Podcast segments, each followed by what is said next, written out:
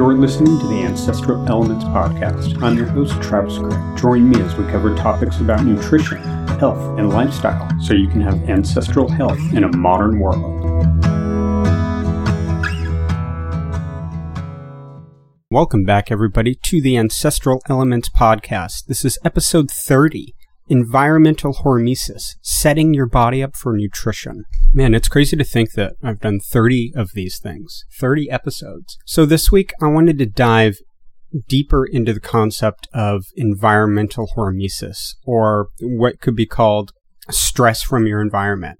I want to talk about how that benefits your body, what it actually does, and then how it relates to nutrition. So we're going to look at it through a nutritional lens. And I really want to talk about what it actually means to utilize the elements of nature and what it means to get the different environmental stressors into your body and how all that relates to nutrition. Because, spoiler alert, going outside and living outside, let's say, doesn't actually make you healthy. And we're going to talk about why that is and what else will be needed to kind of complete that equation of health.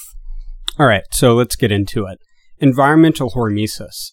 It's basically just a fancy scientific way of saying stress that you get from the outside environment, okay? And that's really as simple as it is. It's the basic elements of nature, the things that I've talked extensively about sun, water, wind, earth, fire, metal, minerals, right? All of those basic elements that we interact with on a daily basis and maybe don't even realize that we're interacting with. Every time we step out our front door, we're getting a combination of all of the external elements that make up our world. And these stressors can also be in an internal environment as well. Generally, when you're talking about environmental stressors in an indoor environment, you're usually just talking about stress. So stress from usually, I mean, it could be anything from technology to arguments to whatever it is, right? I mean, your internal environment, say your house, you're intentionally closing yourself off from the elements of nature, which you need to do because you need some protection from the elements occasionally, right? You don't want to be in negative degree temperatures because you can get hy- hypothermia and die, right? You don't want to be in extreme, extremely hot temperatures either because you can get heat stroke and die, right? So living in an internal environment that's a bit regulated is necessary for human survival, obviously. And so I don't mean to only suggest that environmental hormesis is an external outdoor stress, but that's what I want to focus on in this episode. I want to focus on these outdoor stressors that build and prepare your body in a very particular way to receive the nutrition around you. And this is a bit of a different concept than most people talk about when they're talking about environmental hormesis or hormesis in general. So stress and how it positively or negatively affects your body. Okay. Typically, when you're looking at hormetic effects, hormetic stressors, you're typically you're measuring certain things in an individual to see how their body responds. That's how most of the studies are done. Now, there are studies suggesting that, you know, going outside, getting these environmental stressors from the sun, the wind, the rain, the trees, right? All of that is going to have a positive effect on your body. And it's like, well, no shit. You don't need a multi million dollar funded grant to establish that going outdoors is going to make you healthier. But it's not the end all be all. Going outside isn't just automatically going to make you healthy. It opens your body up to receive health and to receive nutrition. That's the difference. Because if going outside just made you healthy, think about people that spend most of their time outside. So homeless people, for example, right? They would be some of the healthiest people on the planet if going outside and spending the majority of your day outside just made you healthy. Construction workers, concrete workers, right? People that have to do manual labor outside day after day, every single day of the year, would be the healthiest on the planet. But yet, we don't see that. Some people are healthy that do construction and concrete work, and others are just as unhealthy as everybody else. So clearly, environment isn't the only thing that makes you healthy. It's just one of the factors in many, many different factors, right? I mean, there's tons of studies that going and sitting in a park that's nice and green helps your mental health, right? You have studies coming out of Japan with forest bathing and how it positively affects the neurotransmitters that are getting created and reduces stress. And all of that is true. But if you're homeless and you're not getting good food, you don't know where your next meal is coming from, you don't know where you're going to stay, you're terrified, you're stressed, sitting in that park or going and taking a little walk through the woods is not going to positively affect your mental health. Are you with me on that? So these studies are very, very dependent on the mindset of the population that they're looking at. So you have to keep your intention in that, within that framework, right? What's the intent? Are you fed? Are you happy? Are you in healthy relationships when you're doing this forest bathing and getting these positive results for studies? Chances are, if you're admitted into that type of study, for grant research, you probably are. You're probably somewhere in the middle class and you're clothed and fed and taken care of because you're participating in this, you know, multi-million dollar study. You're probably not all strung out on drugs and, you know, completely fucked up mentally, physically, and emotionally, right? So, intent. What's the intent? Why are you going outside? Why are you spending time outside? Becomes a very, very crucial question in this equation. And again, that's not to say that environmental immersion, so to speak, won't help with addiction and stuff because it absolutely does. There are tons of programs out there that take teenagers and kids and immerse them in nature in kind of survival type scenarios to kind of kick major addictions to alcohol or drugs or whatever and kind of straighten them out a little bit because struggle and challenges, especially in a natural environment, puts things into perspective, right? It takes the daily stressors of the built world, whether it's through technology or work or substance abuse, and kind of strips it all away. You get back to the basics. That's what environmental hormesis can kind of bring to you. It provides a framework for you to look at the world, for you to internalize things and to really recognize what you want and what you want to get out of your life, let's say. And so for that type of rehab, we can call it, it's fantastic because being out in nature requires reflection. When you don't have a cell phone and you're just sitting outside with literally nothing to do but fish or gather or hunt, and even if you're alone or if you're in a community of people, you have to work. You have to work to get your food, your water, to have some type of shelter to protect yourself from these elements, right? There's things to be done. And if all you have to do is exist in that environment and make sure you're getting your basic needs met, it reframes everything in your mind. And of course, that's going to help you kick different things, right? It's going to help even if you're completely healthy and have no addiction issues and you just want those benefits, it's going to absolutely benefit you, right? Because it's, again, it strips everything down to basic elements of nature and gives you the actual time to think about things, which is hard to come by in this day and age because everything moves so, so fast. It's hard to internalize anything anymore because we're on to the next thing immediately. So you do get mental shifts and, you know, different neurotransmitters. If you are in an intentional mindset to receive those different changes. Again, if you're homeless and terrified and are fighting just to kind of st- stay alive in the streets, that's a very, very different environment than the natural environment. You're kind of in an artificial built environment. You don't see a lot of homeless people living just in the woods because there isn't resources, right? You see the majority of homeless people living in major cities because there's resources to help them, right? And most people don't have the skills and ability to live on their own. And there aren't too many places in the United States anyway that you can just go out and exist. Typically, it's illegal to just go out and exist because you're on public land and you're not allowed to live on public land. So, all this to be said, the intention matters. It matters why you're going outside. It matters what type of benefit you're trying to achieve when you go outside. I wrote a little article this week on my website about this, about environmental hormesis and how it changes your body. And I gave an example of fishing. And I'm going to kind of summarize that here. So I was writing about the difference between just driving to the grocery store to pick up, let's say, a fillet of salmon versus standing in a river and fishing for that salmon. Two completely different environments, but you end up with the same result. Each person gets a fillet of fish. But think about what that fisherman had to do to get that fish. They had to wade into the river. They had to throw a line out with bait.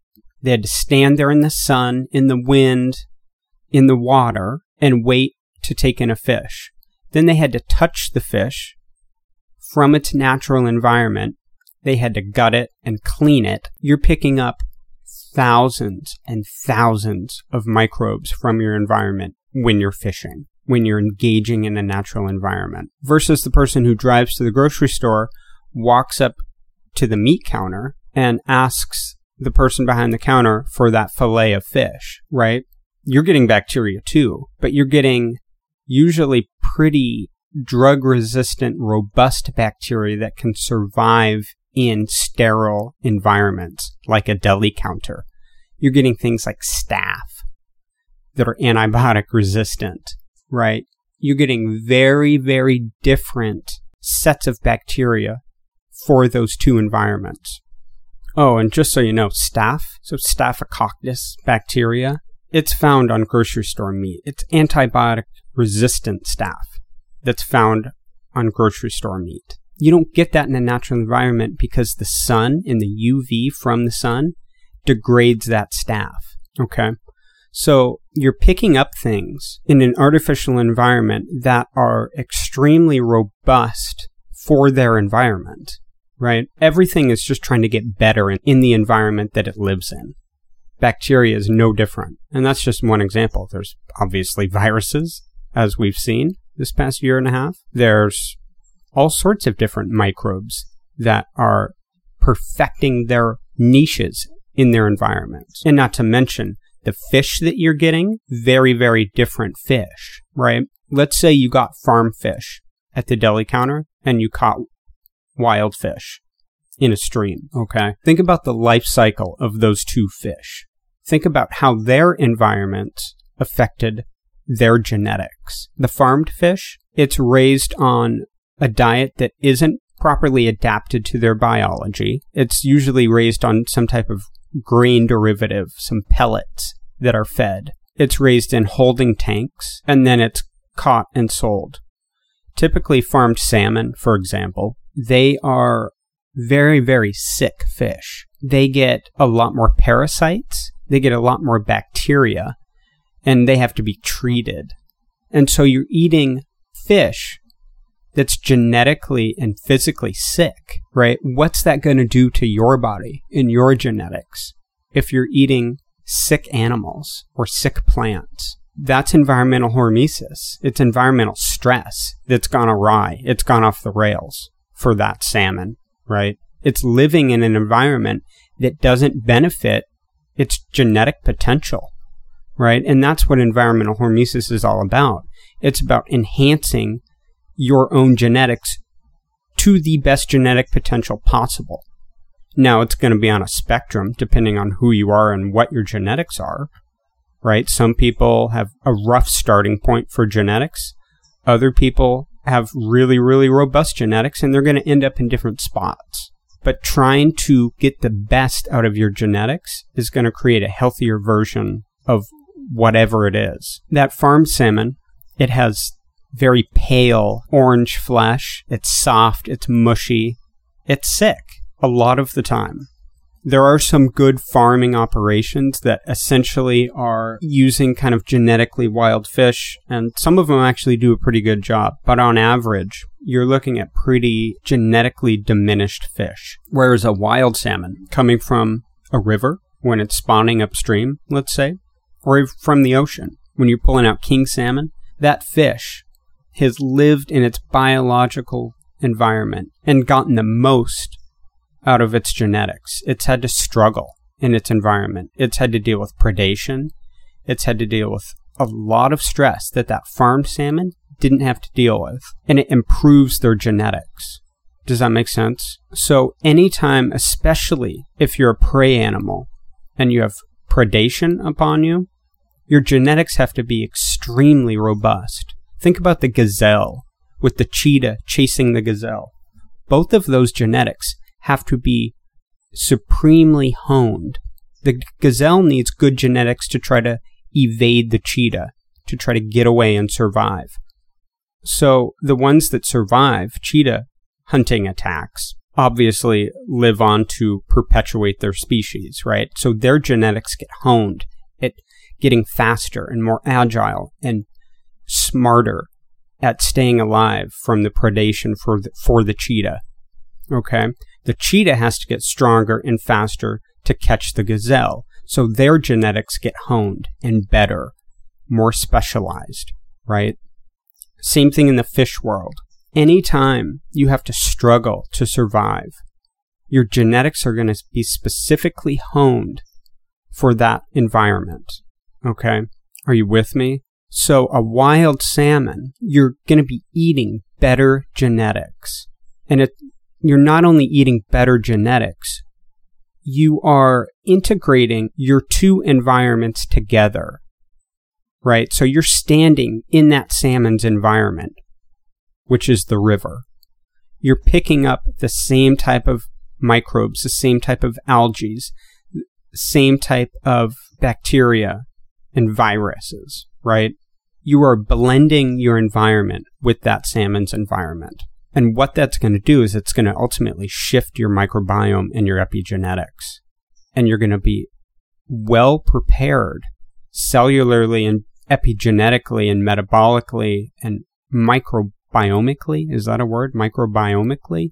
Anyway, your microbiome is going to be prepared to receive that nutrition that you got out of that river. Does that make sense? So you're enhancing your genetics. You're enhancing your genetic potential by standing in that river and fishing. So you're enhancing your genetic potential to receive the salmon's genetics. It essentially builds a epigenetic bridge to that species, right? It bridges that epigenetic, those epigenetic factors. So your body is better prepared for that specific nutrition. Are you with me? So depending on the environment that you're in will often dictate how your body responds to that specific nutrition, to that specific life you're taking in. The same thing could be said for foraging plants. Okay. Look at blackberry picking. Same deal, right? You drive to the store, you pick up a flat of blackberries, you eat it. Great. It provides you nutrition. Fantastic. Versus going outside into the blackberry patch, getting poked, getting bloody, picking those blackberries, right? Think about the types of things you're picking up into your body when you're going out and actually picking blackberries. Very, very different. It prepares your body to receive that nutrition from the blackberries. Okay. So going outside, as great as it is, is half of the equation essentially. Going outside just prepares your body to receive nutrition. Getting good nutritious food half the equation, right? Yes, it'll keep your body going, but you're missing out on the outdoor stress. You're missing out on the environmental hormesis of going and getting that food. Those two things together enhance your epigenetics. That's what keeps you healthy, right? Just like the construction worker who has to spend five days a week outside for eight, ten hours a day, he can be overweight and have diabetes, right? Whereas the office worker eating a really good, nutritious, balanced diet can have none of those. Now, if those two things were synced up, if the office worker got to spend eight hours a day outside and was eating a really nutritious diet, it would enhance their genetic potential,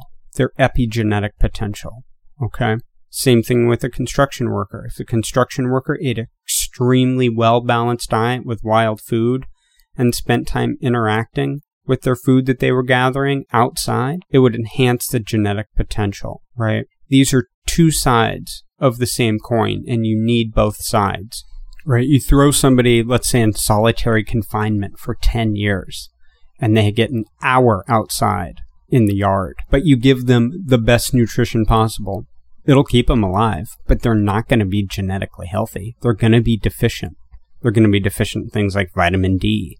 They're going to be susceptible to an onslaught of immune system issues, of many, many different things that could potentially make you unhealthy and cause ill health in your body. Nutrition is great, but it's only great within a larger context of the environment and of environmental hormesis. The environment is great. Environmental hormesis is important, but it's only important in a larger context of nutrition and where that nutrition and where the genetics that you're building your body from are coming from. There was a study done with golden finches where they subjected golden finches to environmental stressors. What happened was pretty fascinating. They saw changes in reproduction, for example where when they were younger in their earlier life stages, reproduction actually went down. So the success of reproduction and the drive to reproduce actually went down. As they entered into later stages of their life, reproduction actually increased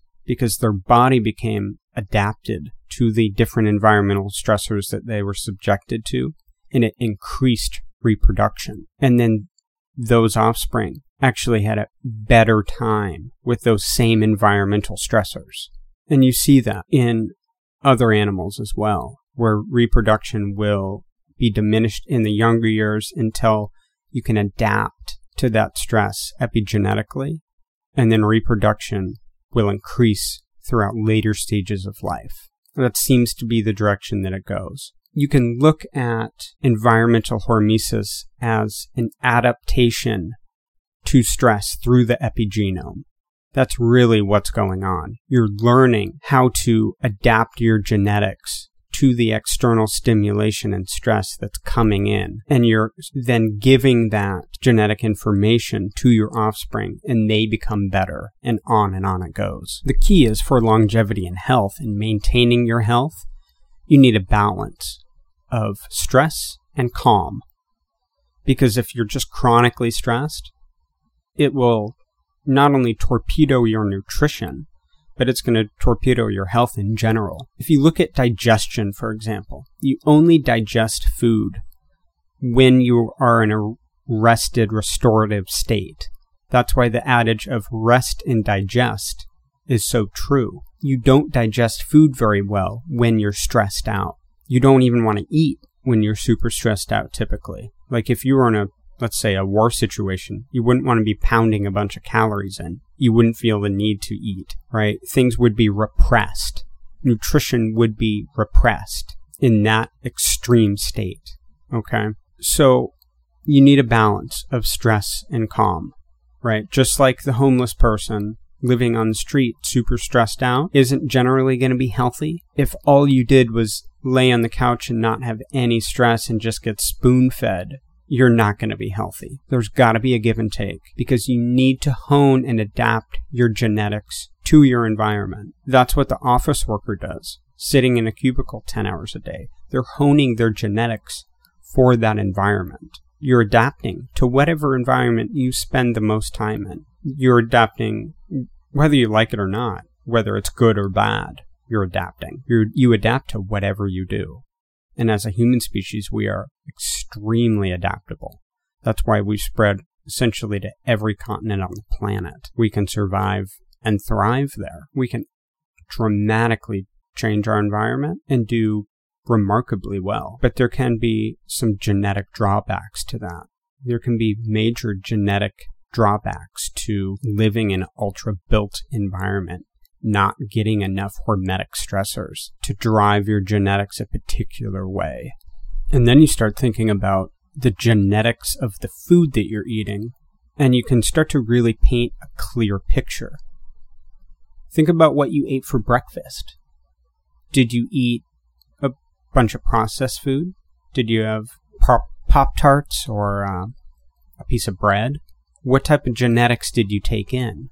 If it was a piece of bread, what type of wheat was it? Was it a whole grain piece of bread? Was it sourdough? Was it Wonder Bread? So ultra processed foods that are processed, say, in a laboratory, provide your body with very little genetic material to go off of.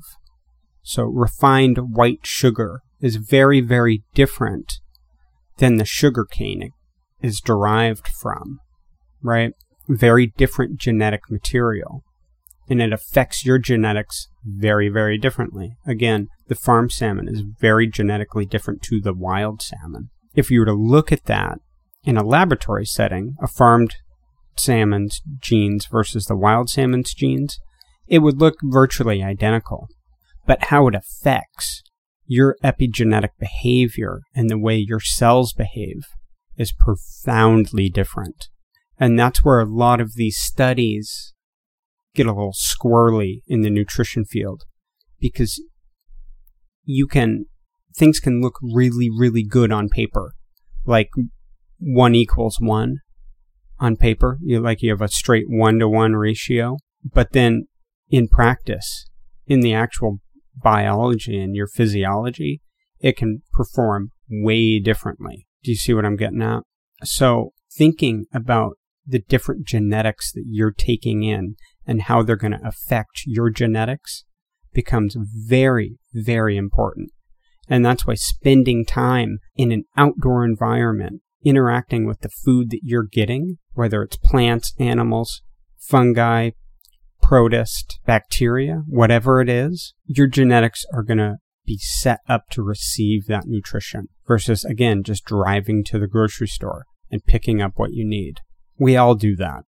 And you're going to have to do that. But the more you can think about how to actually feed your epigenetics with not only food, but the environment and integrate those two together, because that's kind of the missing link. You, they need to be integrated because that's going to integrate into your body. Why not stack those disciplines, right? You could spend 20 minutes outside sunbathing or 20 minutes outside gathering food in the sun, right? And gathering food in the sun is going to be way better for you nutritionally and cellularly than it would be to sunbathe for 20 minutes and then drive to the grocery store to get the same food.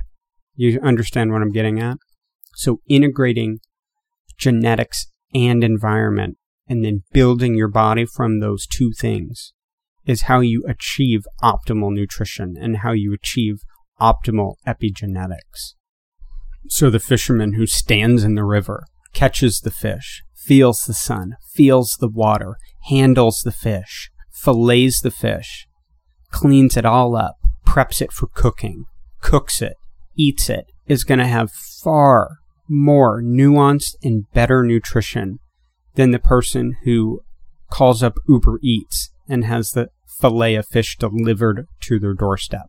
Because in the cooking process, there also is preparation of digestion. So anytime you handle your food, the more you handle it, the more you touch it, the more you look at it, your body is preparing on a metabolic level to receive that nutrition. Does that make sense? You can still get new, good nutrition from Uber Eats, right? Let's say. But the integration, the preparation on a cellular, genetic, nutritional level is not the same. It's not a one to one ratio. So the more you can get out and actually interact with your food, whether it's in a wild environment or a semi wild environment like a garden, the better off your nutrition will end up being because you're picking up other things from that environment that are, that are going to be better off nutritionally and they're going to be better off for your entire body and health than just getting your food dropped off at your doorstep. Really, the lesson here is to integrate. Integrate your environmental hormesis with your nutrition. The more you do that, the better epigenetically your body is going to be primed and set up for your environment that you live in day in and day out. I hope this makes a little more sense because really this is the key to providing your body with adequate, robust nutrition that's going to feed your genetic potential. The more you can eat species with optimized genetic potential, the better your genetic potential is going to be. But you have to integrate the environmental piece along with it. This is nutrition. This is what nutrition should be, right? It shouldn't be just about balancing macro and micronutrients and juggling them around in a nice packaged fad diet that you can subscribe to for three weeks before you forget about it and gain all your weight back, right? This is real nutrition. This is the real world. So think about it. The next time you pick up that fillet of fish, think about its genetics. Next time you pick up that cookie, think about its genetics a little bit. Ask yourself, what are these genetics that I'm taking in? What are they going to do to my genetics? Are they going to better them? Or are they going to take away? And you don't have to be perfect. I'm not claiming that I'm perfect because I absolutely am not. But it's a good question to frame in the front of your mind and to keep it in there whenever you get confused about nutrition and what you should or should not be eating. That's the question to really ask yourself. Okay, I think that'll about do it for this week. Thank you for listening to this kind of prolonged rant on environmental hormesis and nutrition it's an important concept, and I hope it's one that sinks in a little bit because it doesn't get talked about enough. And I've alluded to this kind of overarching concept through most of these podcasts that I've done the last 30 weeks, but I really wanted to drive this home and kind of crystallize it in your mind a bit more. So thank you for listening if you've made it this far. I really appreciate it. As always, stay well, stay healthy, and I'll talk to you guys next week. Thank you for listening to the Ancestral Elements podcast. If you like what you're hearing, please subscribe on iTunes or Spotify and leave me a rating and review.